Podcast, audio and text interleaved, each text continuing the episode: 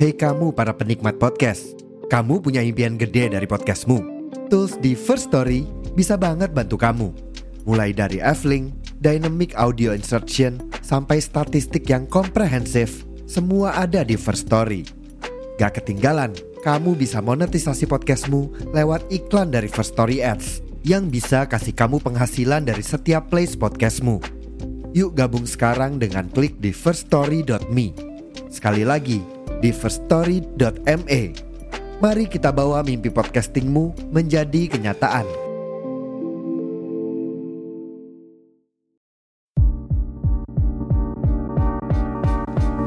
Halo, gue Aldi dari Interestma Podcast. Sekarang gue udah pakai First Story nih sebagai platform hosting podcast gue. Nah, First Story ini adalah platform hosting podcast yang super lengkap banget di Indonesia. Di sini kalian bisa membuat dan mengelola podcast serta mendistribusikannya ke banyak platform stream podcast ternama seperti Spotify, Apple Podcast, Google Podcast, Noise, dan masih banyak lagi deh. Kemudian kalian bisa share podcast tanpa ribet dengan F-Link yang mencakup semua link platform, bahkan sosmed kalian juga. Dan yang paling penting nih, di First Story kalian bisa monetisasi podcast kalian dan mencairkannya dengan mudah tanpa ada biaya tambahan. Jadi menurut gue First Story ini adalah platform hosting podcast terbaik di Indonesia, apalagi buat podcaster pemula seperti gue. Tunggu apa lagi? Yuk langsung daftar di firststory.me dan buat podcast kalian sendiri.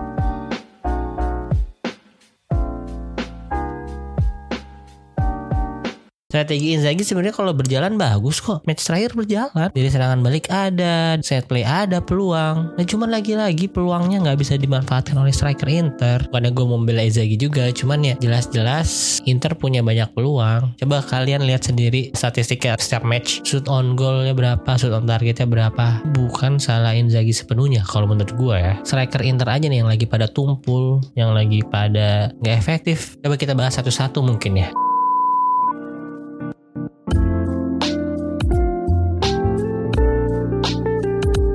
Halo selamat pagi, siang, sore, malam. Kembali lagi di Interisme Podcast Podcast yang bahas berita-berita seputar Inter Yang dikutip dari sosial media dan portal-portal berita olahraga.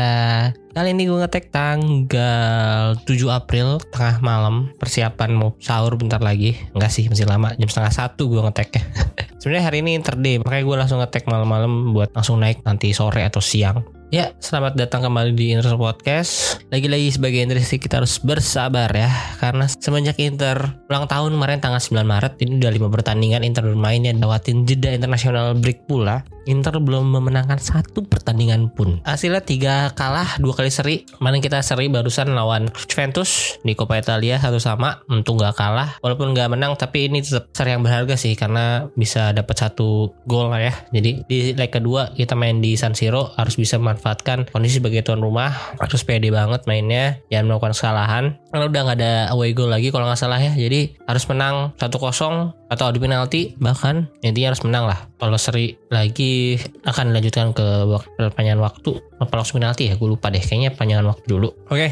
ah untuk pertandingan kemarin sih sayang banget. Sebenarnya Inter main bagus loh. Awal-awal memang keserang sama Juventus dibombardir 15 menit pertama. Tapi Handanovic bisa melakukan penyelamatan gemilang ya. Dari tendangan Di Maria itu cukup oke okay menurut gue dan Handanovic kemarin main oke. Okay. memang nggak banyak serangan sih. Tapi dia bisa melit pertandingan baik ya. Bisa mendistribusikan bola. Terus nggak banyak melakukan kesalahan lah. Hampir sih hampir tuh dia yang dipasing balik. Terus dia mau gocek-gocek mau memindahin bola. Sempet keserimpet dikit untung nggak bisa direbut oleh pemain Juve. Ya menurut gue sih 7 sih lumayan sih tujuh setengah lah Handanovic malam. Jadi ternyata di Copa masih bisa diandalkan juga. Cuman emang Juve kemarin nggak main terlalu inisiatif menyerang ya lebih menunggu gitu. Inter lebih banyak menguasai bola possessionnya gue yakin lebih banyak cuman gue nggak baca statistiknya nih. Terus jumlah shoot on target juga kayaknya berimbang. Tentunya pertandingan semalam berimbang lah sampai pada akhirnya Juve mampu mencetakkan gol dan itu kondisinya sama ketika lawan Juve di Serie A kemarin ya pertemuan terakhir. Inter main bagus menguasai pertandingan melakukan serangan. Saya nggak bisa mengkonversikan menjadikan gol nggak semanfaatkan peluang. Nah ketika diserang balik ketika Juve punya serangan balik Juve mencetak gol Inter panik gitu.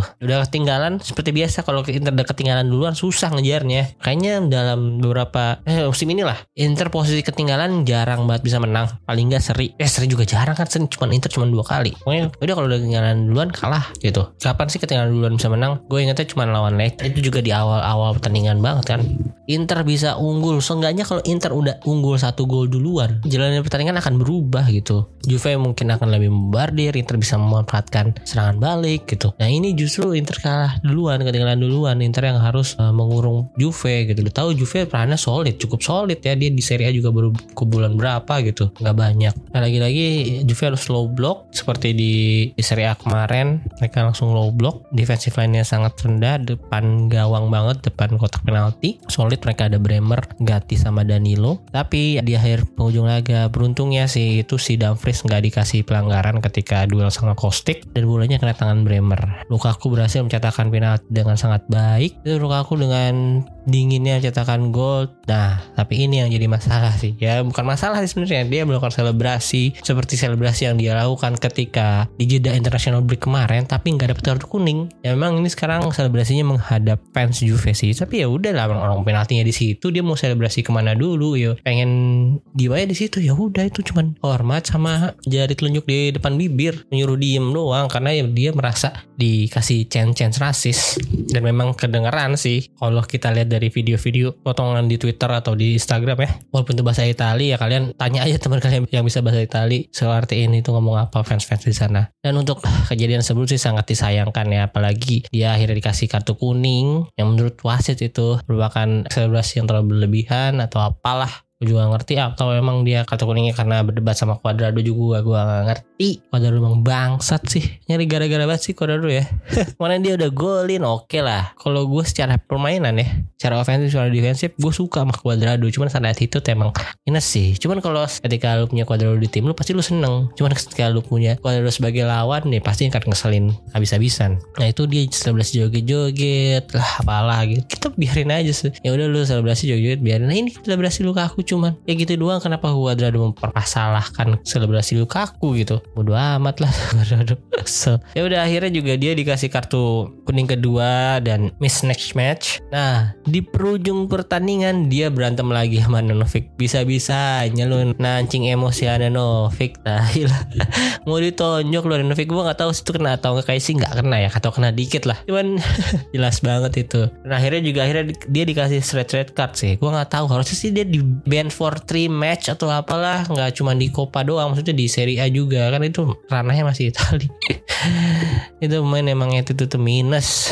Dan ngomong lagi masalah rasis ya lagi-lagi terjadi di sepak bola Itali. Sayang sekali ya Lukaku harus menerima perlakuan rasis dari fans-fans yang ya gue nggak bisa menggolongkan fans Juve sih. Fans Juve di Italia. Ya Indonesia budaya masih beda lah. Pokoknya di sana emang lebih parah menurut gue dan menurut orang lain yang uh, berdiskusi di Twitter juga kemarin katanya emang di Italia nggak bisa diharapin kalau yang kayak gini. Emang mereka semuanya mau fans Juve fans Inter fans Milan Napoli. Rata-rata mereka semua di sana begini. Ya dan juga aku juga sudah mendapatkan beberapa bukan berapa sih banyak dukungan dari teman-temannya ya dari pemain-pemain juga public figure artis segala macem main-main bintang kayak kalian Bape Hakimi juga ngasih support. Jadi ya semoga gak terjadi lagi lah di mana pun di negara bagian mana pun di Italia Inggris Jerman Prancis gak terjadi lagi. Walaupun ini klise banget sih sebenarnya. Dan nggak mungkin gak terjadi sih cuman ya gue harap bisa berkurang perlahan demi perlahan. Ya leg kedua nanti akan dimainkan di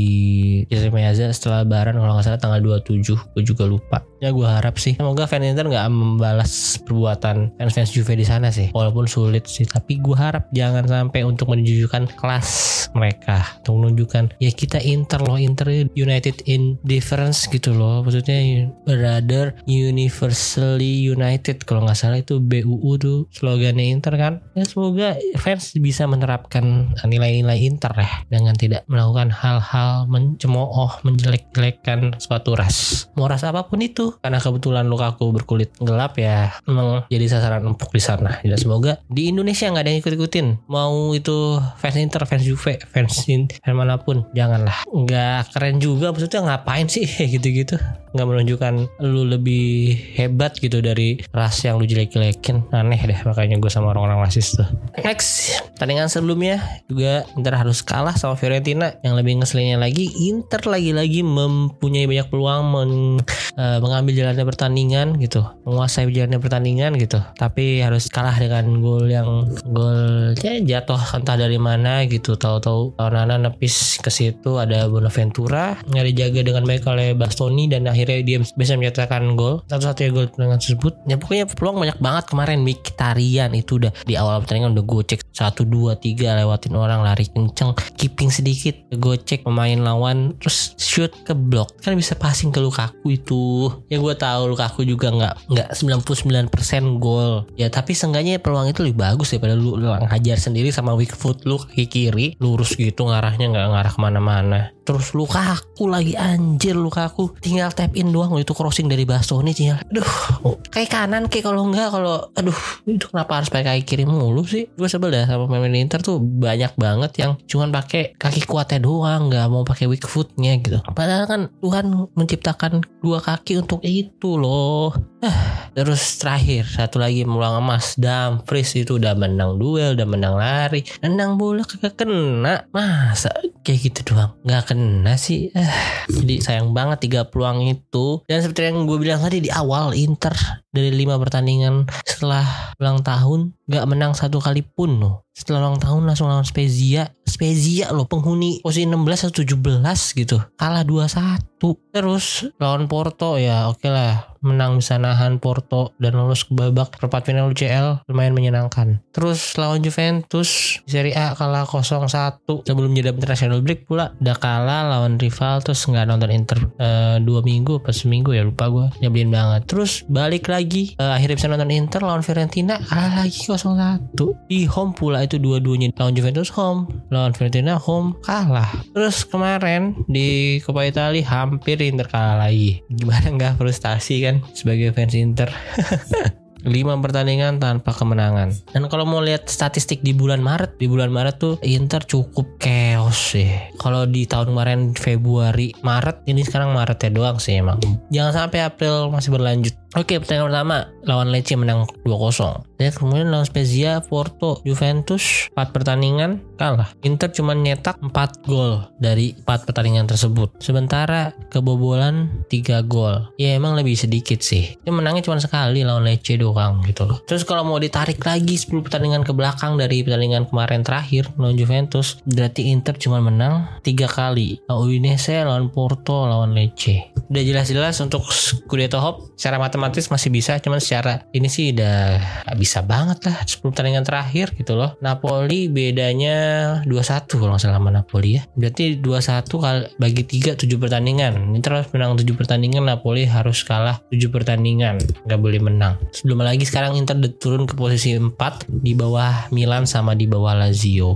Cuman beda berapa poin doang sama Juventus yang udah dipotong 15 poin. Cuman beda 7 poin gila. Juventus udah posisi 7 sama Atalanta di posisi 6 aja cuman beda 4 poin sama zona zona Eropa Juve cuma beda 4 poin sama zona UCL beda 7 poin. Udah yellow flag sih ini. Di Serie A 5 pertandingan terakhir cuma menang satu kali kalah 4 kali. Tren terburuk Inter sih di musim ini sejauh ini. Lawan Salernitana sih harus wajib menang walaupun away mainnya jam 10 berarti di sana dikurangi 5 jam jam 5 sore lah ya hal tersebut lagi-lagi gue nggak bisa sepenuhnya menyalahkan Inzaghi ya. Strategi Inzaghi sebenarnya kalau berjalan bagus kok. Ya berapa match terakhir berjalan. Dari serangan balik ada dari set play ada peluang. Nah cuman lagi-lagi peluangnya nggak bisa dimanfaatkan oleh striker Inter gitu loh. Jadi bukan sepenuhnya salah Inzaghi. Iya Inzaghi ada salahnya. Strategi gitu-gitu aja. Substitutionnya kadang-kadang ngaco. Tapi di luar itu kan pemain yang mengeksekusi arahan Inzaghi gitu loh bukannya gue membela Izagi juga cuman ya jelas-jelas Inter punya banyak peluang. Coba kalian lihat sendiri di statistiknya setiap match shoot on goalnya berapa shoot on targetnya berapa. Menurut gue sih shoot on goal rata-rata itu 4 sampai 5 per match Inter loh. Kalau di rata-ratain ya kadang-kadang ada yang sampai 7 ada yang sampai 10 waktu itu lawan Sampdoria 26 shot lawan Sampdoria gitu.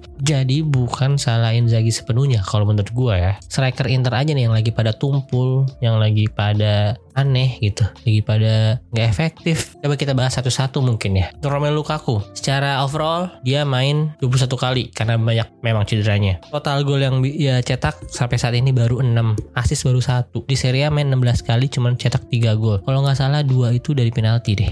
Juga lupa sih. Satu gol itu satu gol di pertandingan pertama kan? Eh dua dua satu penalti dua ini. Satu gol lawan Lecce terus satu gol lawan Spezia kalau nggak salah. Assist dari Lautaro tuh yang lawan Spezia. Di UCL dia dua gol satu lawan Peasant satu lawan Porto kemarin open play dua-duanya. Di Copa kemarin dia satu gol dari penalti. Satu assist gitu. Siapa? Yang lebih parah lagi Korea. Korea dari 28 match 28 memang lebih sering jadi sub ya jadi substitution player. Dia bahkan belum pernah bermain full satu pertandingan pun di season ini. Gak ada gitu. Gue lihat dari statistik transfer market ya. Paling lama itu dia main 64 menit lawan AC Milan. Kalah 3-2 baru cetak gol 3 AC 1 dia di Serie A main 19 kali cetak gol 3 terakhir dia cetak gol itu lawan Sampdoria ketika Inter menang 3-0 di pertemuan pertama. Berarti dia udah berapa pertandingan hingga nyetak gol? Anjir. Itu di match ke 12 Inter musim ini. Sekarang Inter udah 28 berarti di Serie A aja udah 16 pertandingan dia nggak cetak gol. Oke terus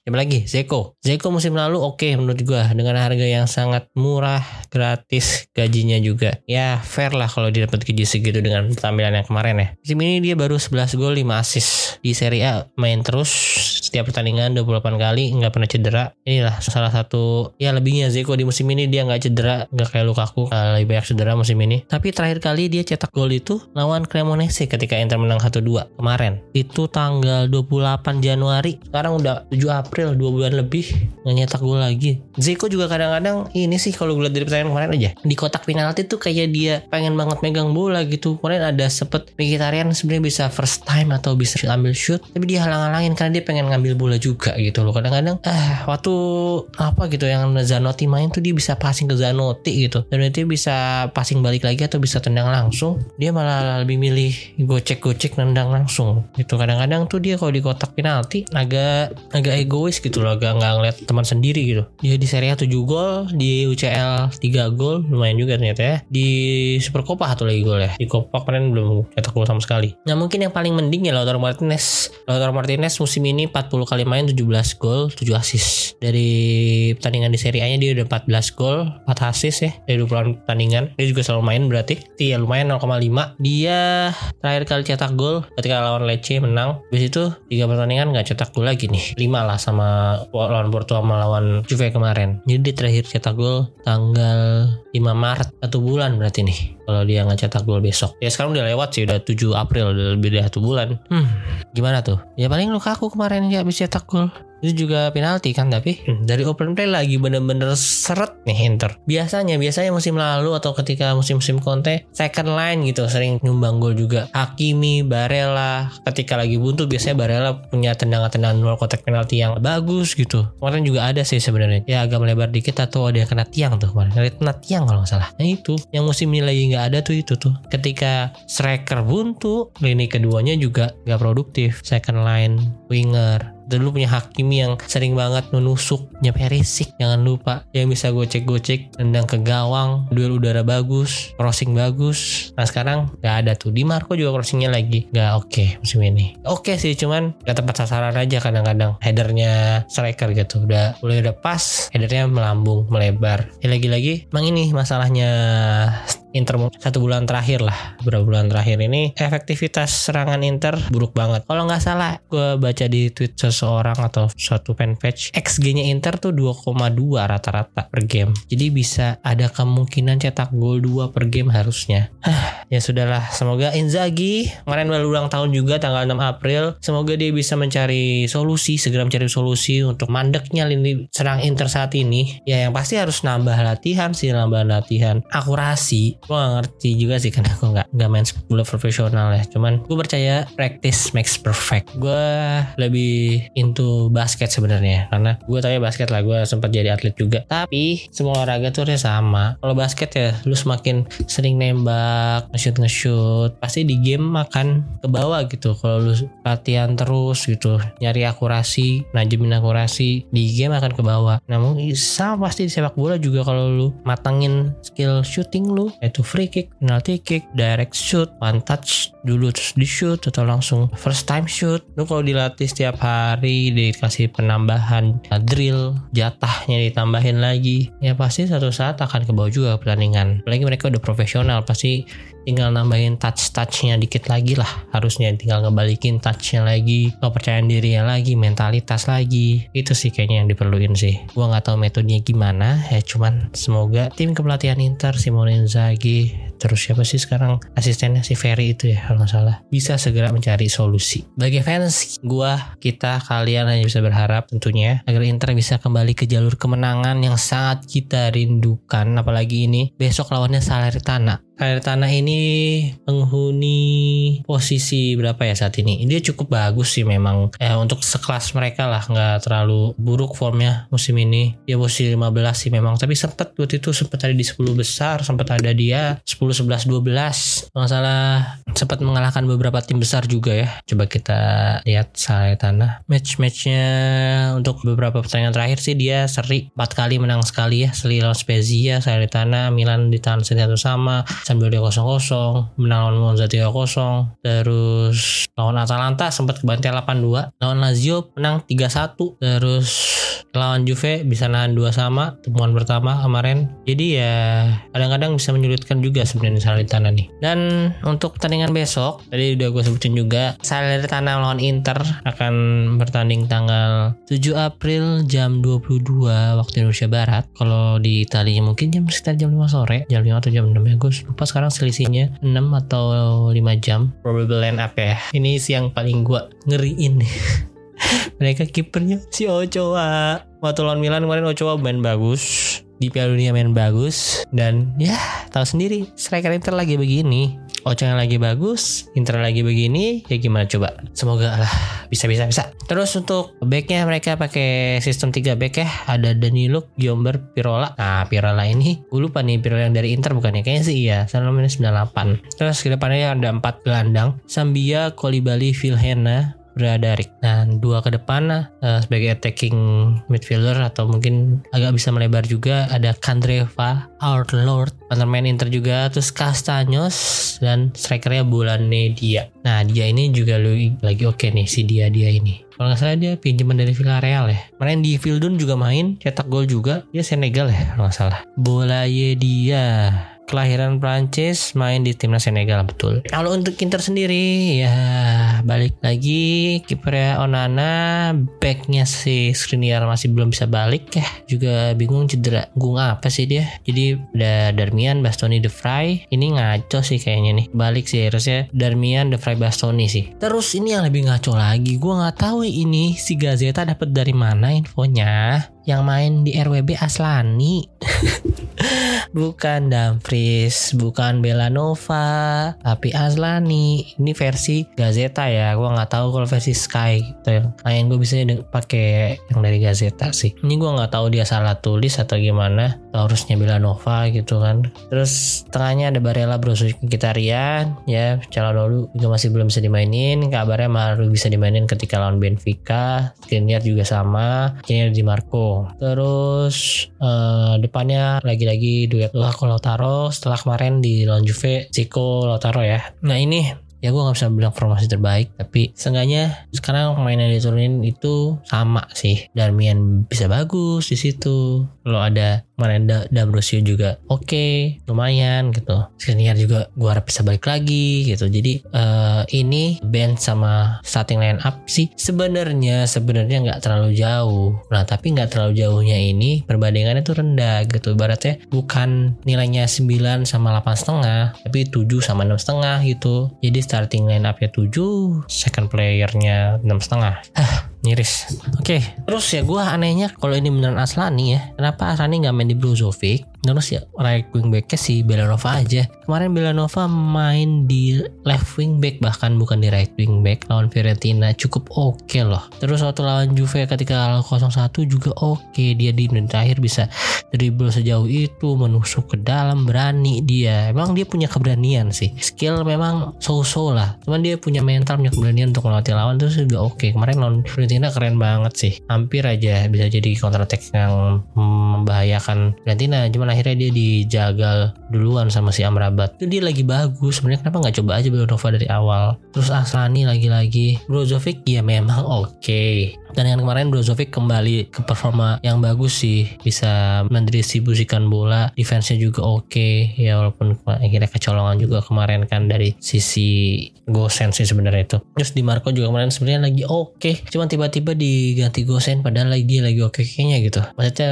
ya lagi lagi dapat feelnya lagi dapat touchnya. Tiba-tiba diganti. Nah ini nih yang salah satu hal yang buruk dari Inter beberapa pertandingan terakhir ya. Si Inzaghi ini sering salah narik gitu telat masukin pemain salah narik pemain yang lagi hot yang lagi bagus malah ditarik momentumnya hilang. Ayolah semoga nggak diulangin lagi dong. Inzaghi biasanya kan kalau udah punya satu kesalahan nggak diulangin lagi ayolah. Oke prediksi dulu ya. Prediksi apa harapan dulu nih? Harapannya jelas Inter menang lah. Inter menang gue nggak muluk-muluk sih. Selisih satu gol dua gol sih udah oke okay banget. Lagi mainnya tan kandang. Kalau prediksi sih, kalau prediksi Inter pilih satu gol, entah itu satu kosong. Tapi kalau Inter akhirnya pilih satu gol sih, gue yakin ya itu juga dia cetak golnya di menit akhir karena kalau Inter dicetak gol di menit-menit awal duluan jalan pertandingan bakalan beda serius. Bisa jadi Inter nambah 2 atau 3 gol itu sangat mungkin terjadi kalau Inter bisa cetak gol cepat duluan 15 menit awal cetak gol itu jalan pertandingan bakalan berubah pasti Salernitana akan menyerang ya inisiatif menyerang defensive line mereka jadi tinggi Inter bisa memanfaatkan itu apalagi kalau mainnya ada Lukaku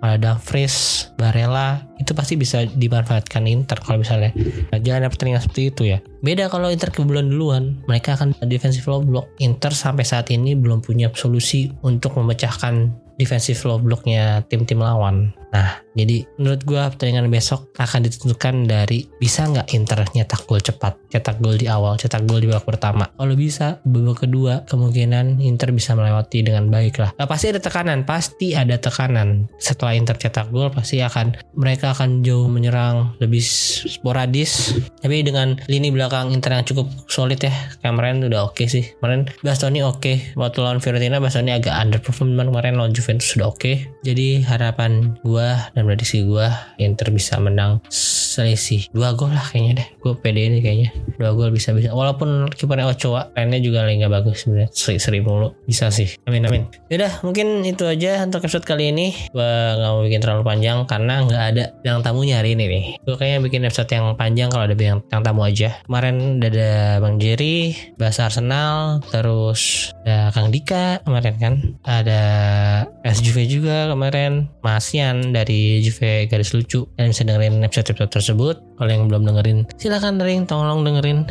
Bukan silahkan sih tolong sih gue tolong nih tolong sangat didengarkan Enggak sih, sebenarnya kalau kalian mau aja, kalau kalian ada waktu lah. Biasanya sih kalau gue ya dengerin podcast podcast favorit gue tuh saat perjalanan berangkat kerja atau pulang kerja gitu. Saat kerja juga kadang-kadang bisa sih, karena lagi bosan dengerin musik ya pasti dengerin podcast. Ya semoga kalian juga bisa begitu dan semoga podcast gue bisa jadi salah satu pilihan untuk kalian dalam mendengarkan podcast sambil berkendara atau sambil bekerja Amin amin. Dan lagi-lagi gue mau ngumumin kalau kalian teman-teman di sini yang mau ngobrol bareng gue di podcast gue, langsung aja kirimin DM via Twitter, Instagram bebas. Nah aja bang, mau dong collab. Nah biasanya tuh di akhir episodenya gue akan ngadain quiz trivia. Quiz trivia ini akan berhadiah pulsa hingga 150 ribu main kan bisa beli kuota. Kuota nonton video.com 3 bulan lah. Eh video nggak mahal. Per bulannya 30 ribu doang bisa 5 bulan tuh berarti lu. Main lah. Ayo dong mengajukan diri dong. Gue dari kemarin nyari-nyari belum banyak nih yang mengajukan diri. Gue juga kan tergabung di grup Inter Scientist sama Sorati Fosi ya. Sampai saat ini sih baru dua grup itu sih. Jadi silakan ke teman-teman yang ada di sana yang lagi mendengarkan nih yang suka mendengarkan podcast gue juga mengajukan diri aja langsung nomor gue kan ada di situ. Langsung di japri aja lewat WA nya. Jangan sungkan-sungkan karena pasti gue akan menyambut dengan hangat. Ya pokoknya ya, nanti kita tinggal cari tanggal sama jam yang pas terus untuk kalian yang mau ngasih saran atau masukan juga boleh. Instagram gue ada di Interest Podcast Twitter gue ada di Interest Media. Kalian kalau mau dengerin podcast gue juga bisa lewat Spotify, Noise, Pogo FM dan audio platform lainnya. Tinggal saja Interest Podcast. Jangan lupa di subscribe dan nyalain lonceng biar kalian dapat notifikasi tiap ada episode baru. Sekali lagi terima kasih untuk teman-teman yang sudah mendengarkan. Arif Dirsi Forza Inter.